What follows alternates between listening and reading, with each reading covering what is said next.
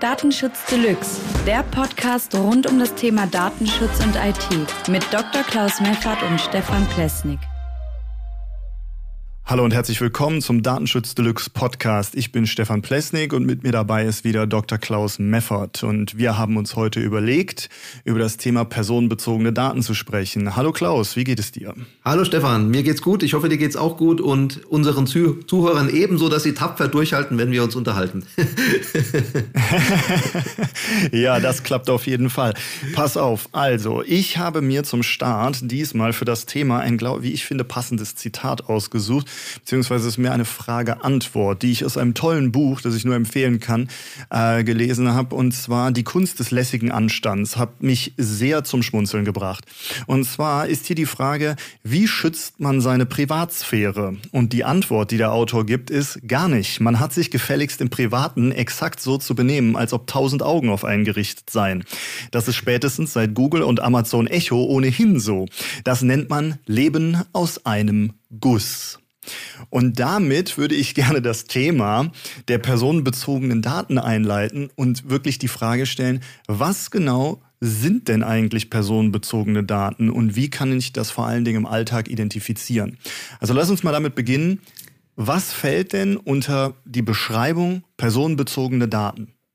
Ja, also zunächst mal finde ich ein sehr gutes Zitat. Es ist natürlich ähm, sicherlich ironisch gemeint. Äh, manche Leute, die legen keinen Wert auf ihre Privatsphäre, denken sie. Ähm, aber in Wirklichkeit, so, sobald die Privatsphäre verletzt wird, nimmt sie dann doch jeder wieder ähm, sehr wichtig. Also insofern, äh, wenn man in die DSGVO reingeschrieben hätte, dass es keine Privatsphäre gibt, dann wäre alles einfacher, aber auch nicht unbedingt besser.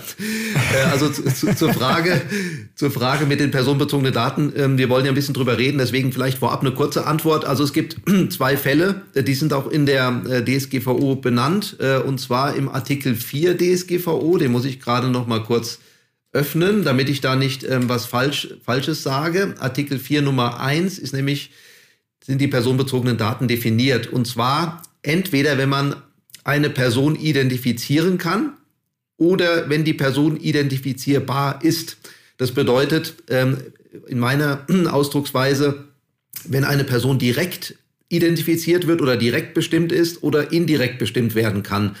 Direkt bestimmt werden kann eine Person, indem man ihren äh, Namen, äh, ihre äh, Postanschrift hat zum Beispiel, also Straße, äh, mhm. Hausnummer, Postleitzahl, Ort. Ich sage dann immer noch Land und ähm, Planet dazu, äh, damit es wirklich eindeutig ist. Universum äh, oder Galaxie könnte man auch noch nehmen. äh, also dann, dann weiß man ganz sicher, wer es ist. Ähm, man kann dann, und indirekte Daten sind zum Beispiel ein ähm, Kfz-Kennzeichen, wo ja in einer Behörde, ich denke, es ist die Kfz-Zulassungsbehörde oder Kraftfahrtbundesamt oder was auch immer, äh, verzeichnet mhm. ist, welches Kennzeichen auf wen registriert ist. Wir gehen jetzt mal davon aus, dass es eine Person ist, auf die es registriert ist und nicht eine Firma. Äh, diese ganzen Firmenkonstellationen lassen wir heute mal weg. Äh, also Telefonanschluss und so weiter auf eine Person registriert, dann ist, äh, hat man die Telefonnummer zur Person und dann könnte man objektiv herausfinden, äh, wer diese Person ist weil es irgendwo gespeichert ist, äh, gespeichert sein muss aus gesetzlichen Gründen. In Deutschland muss ja, soweit ich weiß, äh, zu jeder Telefonnummer äh, vermerkt sein, auf wen die registriert ist. Und diese objektive mhm. Kenntnis äh, dessen, wer diese Person ist hinter einem Datenwert, Telefonnummer, Kfz-Kennzeichen reicht aus, mhm. damit dieses, dieser Datenwert, man spricht auch von Datum als Einzahl von Datenwerten, also Daten, Datum, Datum ist jetzt nicht 17.02. oder sowas, sondern da, in dem Fall jetzt hier ja. Datenwert. Äh, also wenn dieses Datum eben objektiv ermittelbar ist, also äh, auf eine Person rückführbar ist, dann spricht man von personenbezogenen Daten. So sagt sie DSGVO. Also direkt oder indirekt auf eine Person bezogene Daten sind personenbezogene Daten. Okay, das heißt, können wir zusammenfassen, wir sagen mal, personenbezogene Daten gibt es in zwei Kategorien. Einmal gibt es die Kategorie, ich kann aus dem Datenwert, also dem, was mir vorliegt, direkt einen Rückschluss auf die Person ziehen, die hinter diesem Datenwert steht oder die, diese, die damit in Verbindung steht. Und identifizierbar bedeutet, ich habe eine Information, die mir ermöglicht, über einen zusätzlichen Datenpunkt, weiteren Datenwert, einen Rückschluss auf die Person zu ziehen. Ja, ähm, es kann aber auch sein, äh, dass es mehrere Datenwerte gibt oder mehrere Datenwerte bedarf, äh, um diese Person zu identifizieren. Dann ist es eben auch so. Also wenn man objektiv die Möglichkeit hat, an diese Datenwerte ranzukommen oder diese Datenwerte schon hat, insbesondere, und mhm. es mehrere eben sind, dann reicht das eben auch aus, damit ein Personenbezug da ist. Das würde ja dann bedeuten, im Endeffekt, also im Endeffekt bedeutet das doch dann, dass eigentlich jede Form von Information, die sich um eine Person dreht, in letzter Instanz äh, sie äh, in diese Kategorie identifizierbar fällt.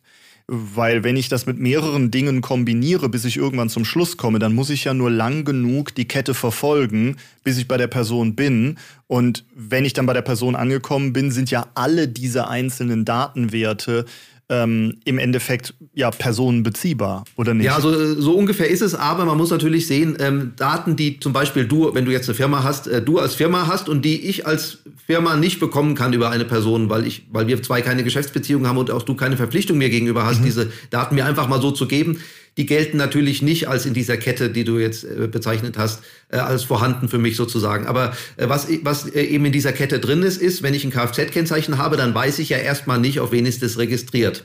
Aber wenn der Fahrer dieses Fahrzeugs eine einen Unfall baut zum Beispiel oder ich einen Unfall mit diesem Fahrer baue, also der andere gar nicht schuld ist, äh, dann mhm. ist es eben so, dass ich ermitteln kann oder muss teilweise äh, oder die Strafverfolgung ist eröffnet, äh, wem dieses Fahrzeug gehört.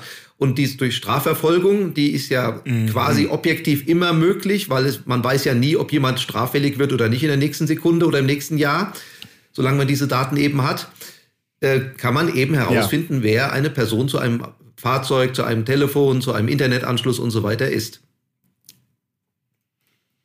Okay, würde also bedeuten, ähm, im, im ersten Schritt Personenbezug von Daten, beziehungsweise wenn Daten Personenbezug enthalten, dann ähm, dreht es sich auf jeden Fall auch immer um eine private Person. Es dreht sich also nie um etwas, um, um eine irgendwie juristische Person. Es sind immer nur Privatpersonen, deren personenbezogene Daten verarbeitet werden können oder entstehen können, diese Daten. Und diese fallen dann in zwei Kategorien. Einmal direkter Personenbezug dadurch, dass es zum Beispiel der Name einer Person ist oder indirekter, also identifizierbarer, indem ich einen Datenwert habe, der erstmal per se nichts mit der Person zu tun hat, aber wenn ich ihn kombiniere mit anderen Datenwerten, kann ich einen Rückschluss auf die Person ziehen. Naja, also so vielleicht ist, äh, zwei kleine Korrekturen. Also äh, ein Datenwert hat schon mit der Person zu tun, um den zweiten Fall mal zu ähm, äh, spezifizieren. Äh, er ist nur nicht direkt der Person zuordnenbar sozusagen, äh, aber indirekt. Also mit der Person zu tun haben die Daten schon, die personenbezogene Daten sind, sonst wären es ja keine personenbezogene Daten. Und dann vielleicht noch eine kleine ähm, Anmerkung. Also du hast recht, es geht natürlich nur um Daten von Personen in der DSGVO. Äh, es geht ja um den Schutz der Privatsphäre und eine Firma hat keine Privatsphäre. Das wären dann eher Geschäftsgeheimnisse, was, was anderes ist. Aber ja. wenn wir jetzt über eine Ein-Mann-GmbH zum Beispiel sprechen, eine GmbH ist ja eine juristische Person äh, und ein Geschäftsführer, Gesellschafter sozusagen da ist, der auch 100 Prozent der Anteile der GmbH hat, dann ist natürlich der Name der GmbH irgendwie auch ein personenbezogenes Datum, weil ja diese GmbH direkt oder indirekt auf den Geschäftsführer oder Gesellschafter, was das Klar. gleiche in dem Fall ist, zu, äh, zurückschließen lässt. Und insofern bin ich wieder bei der Person. Wenn ich aber über eine GmbH rede mit zehn Gesellschaftern und fünf Geschäftsführern und ich keine eingrenzenden Informationen habe, wer denn von diesen zehn bis 15 Personen äh, gemeint sein kann, dann ist es eben sehr wahrscheinlich kein personenbezogenes Datum. Das heißt, es gibt bestimmte Informationen, die ähm, quasi, weil sie öffentlich verfügbar sein müssen, nicht mehr in diese Kategorie fallen. Doch, die sind, wenn, wenn Daten öffentlich verfügbar sind, äh, dann ändert das nichts daran, ob sie personenbezogen sind oder nicht. Ähm, es kommt immer darauf an, zu welchen Zwecken ich Daten verarbeite. Ähm, wenn ich ein Telefonbuch aufschlage, äh, weil, weil da jemand, eine Firma sich reingeschrieben hat und die Firma sagt, wir, wir sind zuständig mhm. für dies und das, wir können das und das besonders gut, dann möchte die Firma ja letztendlich angerufen werden von Leuten, die möglicherweise einen Auftrag geben wollen. Also das ist natürlich ja. schon was erlaubt. Und unabhängig davon wie Daten veröffentlicht oder nicht veröffentlicht werden, sind sie personenbezogen oder nicht, das hat nichts miteinander zu tun. Aber bedeutet auch doch gleichzeitig, dass äh, im Endeffekt die Entscheidung bei der Person selbst liegt. Weil ich meine, wenn mir die Firma selber gehört und ich veröffentliche das, dann ist das meine eigene Entscheidung und ich möchte, dass die Leute das wissen, dass ich das bin, der das tut, im Namen dieser Firma oder mit meiner Firma diese Leistung anbiete. Aber der wichtige Punkt ist ja, dass ich die Informationen über Personen nicht veröffentliche, die nicht ich selbst bin, also von Drittpersonen. Das heißt, ich kann ja nicht einfach hingehen und sagen, okay, ich weiß etwas über ein Unternehmen und den Geschäftsführer und erzähle jetzt irgendwelchen Leuten über dieses Unternehmen und diesen Geschäftsführer. Ja, das Oder ist richtig. veröffentliche dazu etwas. richtig. Also über sich selbst kann man veröffentlichen, was man will, äh, sofern man damit kein, keine Gesetze natürlich verletzt. Ähm, und mhm. äh, über andere, wie du sagst, eben nicht, wie man will, sondern nur im Rahmen gewisser Grenzen. Also manchmal ist man ja gezwungen dazu durch ein Gesetz. Zum Beispiel, wenn ich meine Steuererklärung mache und du hast mir beispielsweise eine Rechnung geschrieben, rein fiktiver Fall jetzt, dann muss ich natürlich die Rechnung, die mhm. du mir geschrieben hast, an das Finanzamt weitergeben. Da sind deine Daten drauf äh, und das muss ich tun. Ja. Also da habe ich gar keine andere Wahl. Oder ähm, es kann auch das berechtigte Interesse sein. Es gibt ja diese Firmenverzeichnisse ähm, oder auch Auskunftsportale, ähm, wo man sieht, welche Firma wie viel ja. ähm, Umsatz gemacht hat zum Beispiel, was ja auch im Handelsregister ähm, ähm, nee, Entschuldigung, mhm. äh, irgendwo steht es jedenfalls, ich meine äh, öffentlich. Ähm, und dann äh, kann man sagen, es ist vielleicht das berechtigte Interesse dieses Publizisten, sozusagen diese Daten zu sammeln. Das muss nicht so sein. Es kann durchaus sein, dass man darüber streiten kann, ob es ein berechtigtes Interesse gibt. Aber es kann durchaus sein, dass man sagt, ein berechtigtes Interesse. Und dann möchte ich vielleicht, hat jetzt nichts mit Datenschutz, noch folgenden Fall hinzufügen. Wenn ich eine Firma habe und keinerlei Daten über meine Firma veröffentliche, dann kann es schon sein, das muss nicht sein, aber es kann sein, dass das Finanzamt dann kommt und sagt, ja, Sie haben eine Firma, tun aber gar nichts, damit Sie Umsatz machen. Da haben wir ein kleines Problem mit. Also das, das muss man auch bedenken. ähm, ähm, also wir, wir, haben, wir haben da ja im Endeffekt einen interessanten Umstand. Und zwar, wann genau eigentlich dieser Artikel 4 der DSGVO überhaupt greift und relevant ist. Weil es ist doch äh, so, dass die europäische Gesetzgebung, die beschafft zwar das Regel- und Rahmenwerk, aber es ähm, hängt dann ja quasi von den europäischen Staaten ab, das in nationale Gesetzgebung umzuwandeln. Und jetzt für mich die spannende Frage, weil ich das persönlich so im Detail nicht weiß. Ähm, was sagt denn unsere Datenschutzgesetzgebung in Deutschland darüber, weil im Endeffekt wäre es ja so, wenn die DSGVO greift in einem bestimmten Fall, müsste ja geschaut werden, gibt es ein nationales, eine nationale Gesetzgebung, die ähm, höherwertig ist, die wichtiger ist. Und ich habe zumindest vor einigen Jahren wurde das immer so erzählt, dass im Endeffekt der Datenschutz so die letzte Gesetzgebung ist, die gefragt wird, wenn davor nicht eine andere steht, die das berechtigte Interesse sozusagen rechtfertigt. Wie du gerade beschrieben hast, es gibt äh, Finanzgesetzgebung mit dem, mit dem Steuerrecht und da steht dann halt drin, man muss das auf Anfrage freigeben und damit übermittelt man ja personenbezogene Daten. Wenn das aber nicht gelten würde, müsste ich eigentlich das Recht haben, gegenüber dem Finanzamt zu sagen, nein, diese Informationen stelle ich Ihnen nicht zur Verfügung, weil äh, das wäre ein Verstoß gegen die Datenschutzgrundverordnung. Also es, sind zwei, zwei Dinge. Das eine ist, die Datenschutzgrundverordnung, äh, das sagen aber auch viele Juristen falsch, ähm, ist kein Gesetz, sondern eine Verordnung. Für den Nichtjuristen ist es nahezu mhm. identisch. Aber der Unterschied ist, äh, diese Verordnung auf europäischer Ebene gilt automatisch, eben nach dieser Übergangsfrist, die ja am 25.05.2018 mhm. abgelaufen war. Automatisch gilt die DSGVO als Verordnung für alle EU-Mitgliedstaaten. Es bedarf keiner nationalen ja. Gesetzgebung, damit die DSGVO für diese, für alle Staaten, auch Deutschland gilt. Okay. So, das äh, heißt, äh, allerdings äh, kann, äh, können Mitgliedstaaten Staaten schon äh, strengere Gesetze erlassen, als die DSGVO ist dann greift dieses strengere Gesetz für dieses Mitgliedsland. Mhm. Aber die, äh, es ist nicht erlaubt, dass sozusagen weniger strenge Gesetze als die DSGVO erlassen werden. Das wäre europarechtswidrig. Insofern gilt mhm. immer mindestens die DSGVO oder ein strengeres Gesetz. Jetzt kommt der zweite Punkt, den du angesprochen hast, äh, mit dem Finanzamt. Die DSGVO mhm. ist für personenbezogene Daten zu prüfen. Punkt. So, da gibt's nichts anderes. Ähm, außer es gibt ja. was Strengeres. Aber mindestens die DSGVO ist zu prüfen. Und da gibt es in Artikel 6 DSGVO. Und da stehen die Rechtsgrundlagen drinnen, äh, die eine Datenverarbeitung personenbezogener Daten legitimieren. Und da steht auch drinnen, wenn es ein Gesetz erfordert. Äh, dann dürfen diese personenbezogenen Daten eben für die Zwecke, die im Gesetz genannt sind, verarbeitet werden. Und das Verarbeiten heißt natürlich auch weitergeben ans Finanzamt in dem Fall. Also wenn das Steuergesetz in Deutschland sagt, Sie müssen Ihre Rechnung dem Finanzamt einreichen, die Sie steuerlich geltend machen wollen, äh, dann müssen Sie diese Rechnung eben einreichen.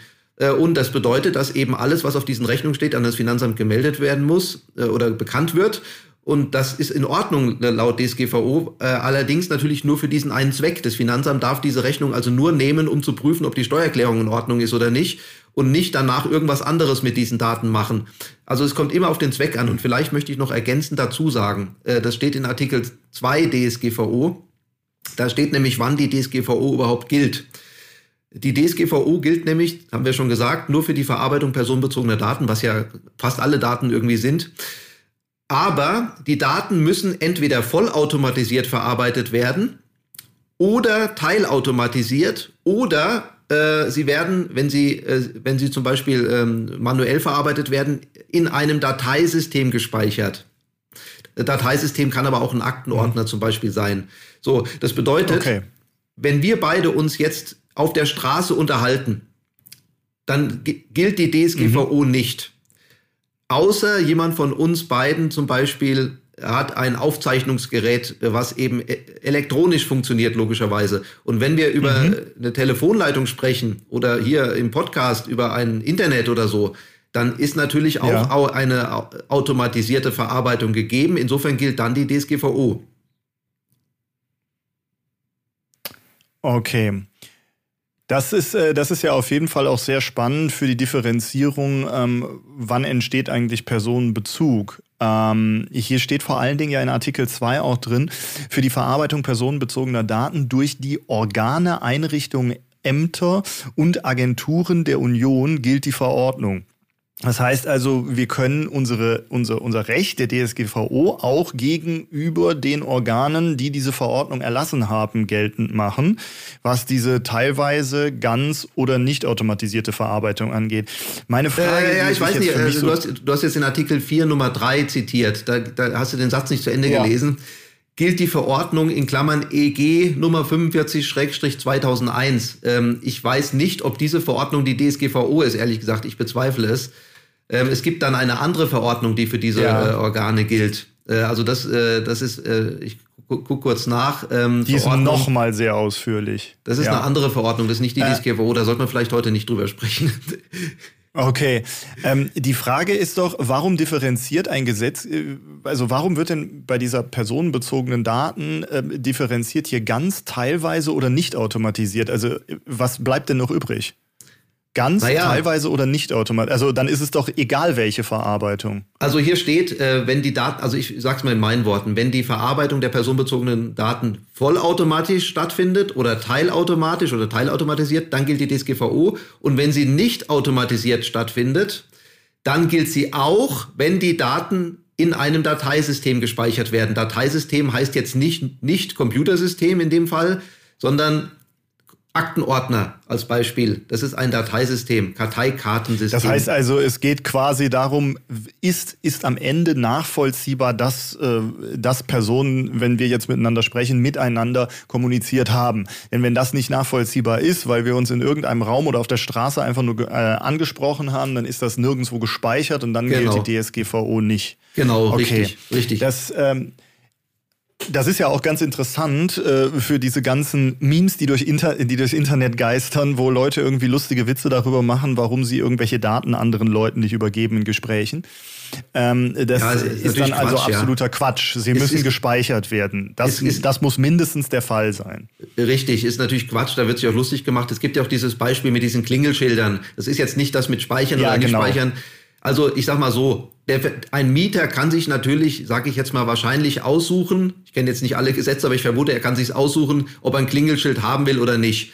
Allerdings ist es dann zu seinen Lasten. Ja. Wenn der Postbote nicht weiß, wo er äh, klingeln soll, wenn der, wenn er ein Paket abgeben will im Hochhaus, dann hat der, der Empfänger des Paketes, der kein Klingelschild äh, angebracht haben möchte, eben Pech gehabt. Und wenn ein äh, Gerichtsvollzieher denjenigen nicht antrifft, weil er nicht weiß, wo derjenige die Klingel hat, dann hat der Betroffene das zu seinen Lasten hinzunehmen. So sehe ich das zumindest. Müsste man Juristen fragen, ob so ist. Aber ähm, also bei den Klingelschild ja. ist es eben so, ähm, da wird niemand gezwungen wahrscheinlich. Und wenn, dann gäbe es ein Gesetz oder eine Vorschrift, die das eben äh, erzwingt oder erlaubt. Beziehungsweise habe ich ja einen Mietvertrag.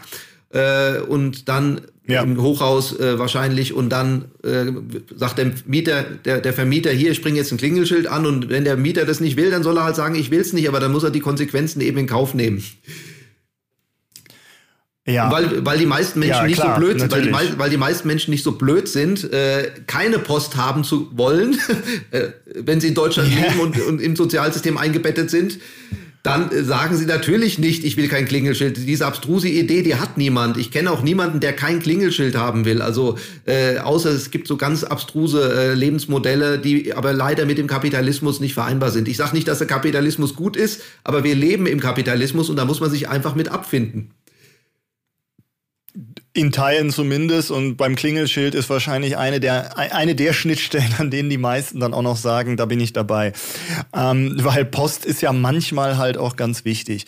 Ähm, kommen ja manchmal auch nette Briefe.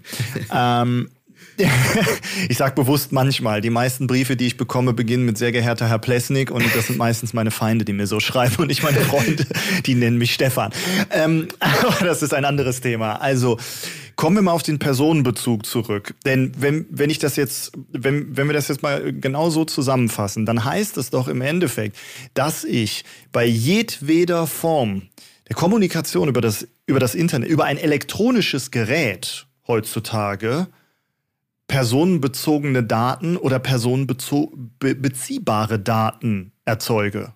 Oder nicht? nicht? Nicht unbedingt. Es kommt darauf an, ob die Anschlusskennung beim Empfänger ankommt. Also wenn ich jetzt mit dir spreche oder dir was schicke als Nachricht, äh, E-Mail oder sonst wie, dann musst du natürlich als Empfänger ja. der, meiner Nachricht äh, sehen, wer sie abgeschickt hat äh, oder sehen können indirekt sozusagen. Also im Internet ist es ja so, da gibt's die IP-Adresse. Äh, wenn, ähm, wenn die IP-Adresse ist laut EuGH-Urteil Breyer und BGH-Urteil Breyer Jahre 2016 und 17 ein personenbezogenes Datum, gilt auch für dynamische IP-Adressen dann gilt das eben in der Internetkommunikation. Bei der Telefonnummer ist es auch so. Wenn das ein Privatanschluss von mir ist, dann kannst du herausfinden, könntest du herausfinden, im Bedarfsfall Strafverfolgung, sonstiges, äh, wem diese Nummer gehört. Und insofern ist auch ein personenbezogenes Datum. Es gibt vielleicht Kommunikationsformen, wo du nicht rausfinden kannst, äh, wer der Absender ist. Das wären dann unter Umständen keine personenbezogenen Daten. Oder wenn eben der, wenn, wenn wir telefonieren und ich bin in einer äh, Firma, die mir gar nicht gehört vielleicht und ruf dich an. Ja, ähm, weil wir ja beim letzten Mal über diese so cool über Webseiten und äh, die richtige Agentur finden gesprochen haben, kommt jetzt gerade noch mir der Gedanke, IP-Adressen sind ja personenbezogene Daten, weil dadurch die Person identifizierbar wird. Ähm, wenn ich das jetzt mal übertrage auf diese Informationspflicht, dann heißt es doch tendenziell wirklich, dass es dass eigentlich jeder Webseite eine Information vorgeschaltet sein müsste, wo die Informationen gezeigt werden, so wie man das mit den Cookie-Boxen ja auch kennt, da wird dann irgendwas erzählt. Aber eigentlich müsste es doch so sein, dass bevor die IP-Adresse übertragen wird, weil die IP-Adresse ist ja bereits ein personenbezogenes Datum. Aber ohne IP-Adresse kann ich ja zum Beispiel die Verbindung zu einem Server gar nicht aufbauen. Ja, äh, also äh, wenn es wenn's, wenn's einer Einwilligung bedarf, also das Wort Cookie-Box äh, ist ja im Prinzip falsch, aber ich mache jetzt keinen Vorwurf, ich will es nur sagen, dass man nicht, also ich sage ja auch Cookie-Pop-Up, weil es einfach kürzer und griffiger ist, aber es geht um Einwilligungsabfragen. Äh, da müsste ich, wenn ja. ich die IP-Adresse zum Beispiel weitergebe an Google und das nicht erforderlich ist, müsste ich nach einer Einwilligung äh, fragen. So, ähm, äh, der zweite Fall ist, ich brauche keine Einwilligung, sondern habe das berechtigte Interesse da. Wenn ich dich richtig verstanden habe, geht es dir darum, dir diese reine Information zu geben, sozusagen. Oder? Ja, genau. Im Endeffekt, wenn ich, wenn ich verpflichtet bin, jemandem eine Information zu geben, in die er einwilligen kann, damit seine Daten, seine personenbezogenen Daten an mich übertragen werden kann, dann kann ich, kann ich dann als Webseitenbetreiber wirklich noch argumentieren und sagen, ja, Moment, berechtigtes Interesse, Artikel 6, die Person will ja meine Webseite öffnen, ich habe sie ja dazu nicht gezwungen. Ja, das äh, natürlich. Wenn jetzt jemand die Webseite selbst aufruft äh, oder über einen Link aufruft, dann hat er natürlich äh, den ja. Wunsch, die Webseite zu sehen und dann darf natürlich die Webseite genau. auch dargestellt werden. Es steht ja übrigens auch ähm, im, also im TTDSG Paragraph 25 zwar nicht für äh, IP-Adressen, aber für Endgerätezugriffe drin und das kann man letztendlich sagen. Es ist notwendig, dass die IP-Adresse übertragen wird, damit die Webseite angezeigt werden kann, die du sehen möchtest, dann ist es natürlich erlaubt. Also es wäre abstrus, äh, wenn man nicht das tun dürfte, ja. was der andere will sozusagen, äh, obwohl er es will und auch will, sozusagen bekundet hat, dass er es will, indem er das ist Webseite ja quasi die Einwilligung. Genau, das ist also, äh, ich sage jetzt ne. mal, ich bin kein Jurist, aber konkludentes Handeln. Äh, also, dass du möchtest, dass ich dir meine Webseite zeige, dann zeige ich sie dir. Und da kannst du dich nicht danach beschweren, dass ich sie dir gezeigt habe. Und deswegen, damit ich sie dir zeigen konnte, musste ich natürlich wissen, an wen ich diese Webseite schicke. Und da kannst du dich nicht danach beschweren. Ich darf natürlich nichts tun bei diesem Zuschicken der Webseite, um es mal etwas äh, umgangssprachlich zu sagen, was eben nicht dein, deine Rechte beschneidet was eben deine Rechte beschneidet, das darf ich nicht tun. Also ich muss dir die Webseite anzeigen oder sollte sie dir dann anzeigen, aber darf jetzt nicht Google Analytics noch laden, ohne deine Einwilligung. Ja. Und das ist auch der Grund, warum äh, die diese ganzen Portale, wenn ich jetzt in so einem Social Media Portal bin oder so und ich klicke dort auf einen Link, zumindest bei LinkedIn habe ich das jetzt in, das letzt immer wieder gesehen, wenn ich dort auf einen Link klicke und von LinkedIn weggeführt werde auf eine andere Webseite, dann kriege ich von LinkedIn erst eine Information, dass man jetzt auf einen LinkedIn fremden Inhalt zugreift und damit Daten an diesen äh, fremden Inhaltspräsentator oder Bereitsteller übergibt. Und ähm, das ist dann wieder genau der Fall. Ich, ich habe zwar den Willen, mir die Information anzusehen, bin aber unter Umständen nicht darüber informiert, dass ich dafür personenbezogene Dra Daten an eine Drittpartei übertragen muss, weil ich ja gerade auf einer anderen Webseite ja, bin. Äh, Und ich glaube, das ist genau dieser Umstand, wo, die, wo, wo viele Leute eine Schwierigkeit haben zu wissen, okay, wann muss ich über personenbezogene Daten und die Verarbeitung informieren und wann eben nicht. Oder beziehungsweise ja, also, die Einwilligung einholen. Genau, also das eine ist die Einwilligung, die muss ich immer einholen für die Dinge, die einwilligungspflichtig sind. Da brauchen wir gar nicht weiter drüber sprechen. Die Einwilligungsabfrage muss kommen, ja. bevor der einwilligungspflichtige Datenverarbeitungsvorgang stattfindet. Punkt. So, ähm, jetzt ist die Frage, was ist einwilligungspflichtig? Beziehungsweise äh, der Punkt, den du jetzt genannt hast, ist ein sehr spannender, den können wir heute nicht lösen. Externe Verlinkung. Man sollte, meine Empfehlung, man sollte externe Links auf der eigenen Webseite kenntlich machen oder also entweder durch so ein ähm, Viereck mhm. oder äh, was ein Pfeil nach rechts oben hat, wo man sieht, das ist ein Link nach draußen sozusagen. Äh, oder ähm, wie es jetzt der Fall ist, den du eben beschrieben hast, dass man eine Zwischenseite schaltet, das finde ich allerdings nicht so komfortabel für den Nutzer, wo man sagt, hier, Sie verlassen jetzt unsere Webseite und rufen eine neue auf. Wenn Sie es nicht wollen, dann machen Sie jetzt die Seite zu. Mhm. Ähm, aber ob man das, also es empfiehlt sich, das so zu tun. Ähm, es entsteht aber nicht unbedingt ein Problem für einen, wenn man es nicht tut. Es kann aber ein Problem werden. Die Wahrscheinlichkeit ist gering, aber es könnte sein. Ähm, in diesem Fall, den du gerade ansprichst, geht es dann aber ja auch darum, quasi, also diese Transparenz der Information. Wir müssen ja, wir müssen ja quasi transparent informieren und freiwillig einwilligen. Diese beiden Zustände müssen ja gegeben sein. Jetzt ähm, ist es ja häufig so, dass die Leute eben nicht genau wissen, was ihre Aktionen denn für Konsequenzen nach sich ziehen. Und ähm, dann könnte man, ist es ja wahrscheinlich, genau bei dem Ding, was du gerade beschrieben hast, extrem schwierig, am Ende zu sagen, ja, die Person war darüber informiert, wenn ich jetzt nur irgendeine Form von, ich sag mal, äh, farblicher Kennzeichnung oder so habe, ähm, die die Person vielleicht unter Umständen gar nicht so wahrnimmt, als, oh, das, das, das führt jetzt mich wirklich an etwas Externes. Ich habe das auch schon häufiger auf Webseiten gesehen, dass dann da so ein äh, kleines, äh, kleines Icon ist mit so einem Pfeil raus und das soll dann mir sagen, ich mache eine externe Verbindung auf zu einer anderen Webseite, aber das sagt mir nicht automatisch, dass meine personenbezogenen Daten und wenn ich darauf klicke, welche dahin übertragen werden. Ja, also typischerweise. Die aber beim, ja beim, definitiv. Beim Klick auf einen Link natürlich nur die IP-Adresse. Äh, außer es gibt Cookies auf dem äh, System, die zur Adresse passen, die man gerade aufruft. Das ist aber sehr unwahrscheinlich, wenn es normale Webseiten sind wie deine oder meine. Ähm, und es ist so, die ja. Verantwortlichkeit ist eigentlich nur bei dem externen Link, wenn du den externen Link setzt und jemand klickt drauf und kommt dann auf meine Seite zum Beispiel, dann wärst du nur verantwortlich für die Datenübergabe an mich äh, und ich wäre für die Datenverarbeitung ab da verantwortlich. Da gibt es natürlich auch Sonderfälle, wenn wir zum Beispiel gemeinsame Sache machen würden und du davon profitieren würdest, dass Leute auf meiner Webseite sind, dann könnte man über andere Dinge reden. Aber wenn du einfach nur einen Link setzt auf irgendeine andere Webseite und du keinerlei sag mal, geschäftliche Verbindung damit hast, ja, dann ähm, haftest du nur oder bist nur verantwortlich für die Datenübergabe sozusagen, die beim Klick auf den Link stattfindet. Und da ja dabei normalerweise nichts passiert, nichts Schlimmes datenschutzrechtlich gesehen, ist deine Verantwortung äh, auf den Punkt Null bezogen. Also Null mal irgendwas ist Null. Ähm, so ist es in mhm. den allermeisten Fällen. Man sollte es aber nicht drauf ankommen lassen. Es gibt ja auch Webseiten, die dann rechtswidrige Inhalte irgendwann mal haben, vielleicht noch nicht hatten, als man den Link gesetzt hat. Und dann könnte man in Probleme kommen. Ja, definitiv. Okay, ähm, dann würde ich sagen, fasse ich zum Ende nochmal kurz äh, zusammen, was wir hier gerade besprochen haben. Also wir haben über personenbezogene Daten gesprochen und die Frage, wann sind Daten personenbeziehbar? Und ähm, haben festgestellt, dass es dort zwei unterschiedliche Formen von Daten gibt. Einmal die mit direktem Personenbezug, also zum Beispiel ein Name, der mir sofort verrät, wer die Person ist. Oder oder es gibt Informationen, die sind personenidentifizierbar, bedeutet, durch das Hinzunehmen anderer Informationen kann ich einen Rückschluss auf die Person führen. In beiden Fällen ist es für die Verarbeitung dieser Daten, ob sie jetzt vollautomatisiert, teilautomatisiert oder nicht automatisiert passiert, solange die Daten in irgendeiner Form gespeichert werden, notwendig, also auch analog gespeichert, dass wir eine Einwilligung der Person vorliegen haben, dass diese Daten verarbeitet werden dürfen.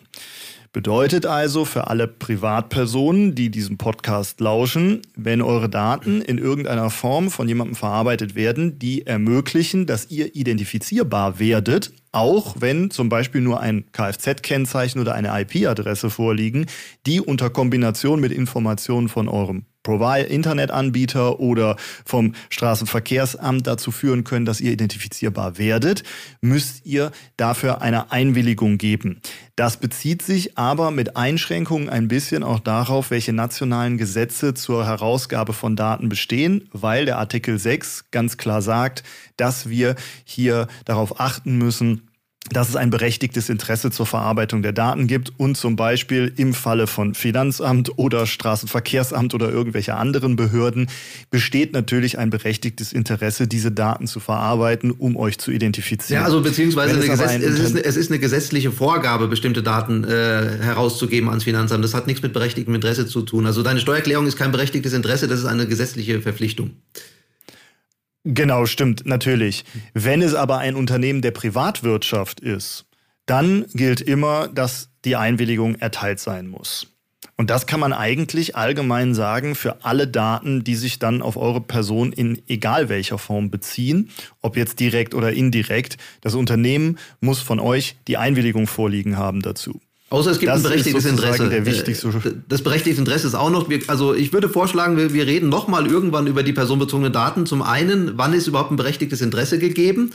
Äh, und zum Zweiten ja. Äh, nochmal präzisieren, wir hatten jetzt auch nicht genug Zeit darüber zu sprechen. Ähm, mir fallen noch ein paar Punkte ein, zum Beispiel, warum sind eigentlich Cookie-Werte immer personenbezogen äh, obwohl ja die Cookie-Werte auch einfach nur den Buchstaben X enthalten können zum Beispiel.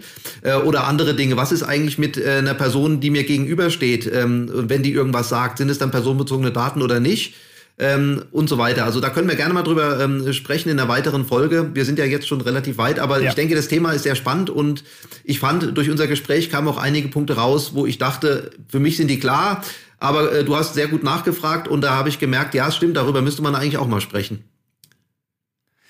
Finde ich super. Ähm, greifen wir beim nächsten Mal einfach auf die Frage nach dem berechtigten Interesse, weil ich glaube, da herrscht unglaublich viel Verwirrung. Also ich würde mich da nicht ausnehmen, aber ähm, das habe ich auch schon häufiger erlebt, dass diese Nachfrage kommt oder dass man eben auch häufig auf Webseiten, gerade von Anwaltskanzleien, ich möchte jetzt hier kein Shaming durchführen, aber es passiert sehr häufig, sieht, dass in der Datenschutzerklärung ständig auf Artikel 6 verwiesen wird, dass ein berechtigtes Interesse zum Verarbeiten der Daten da sei.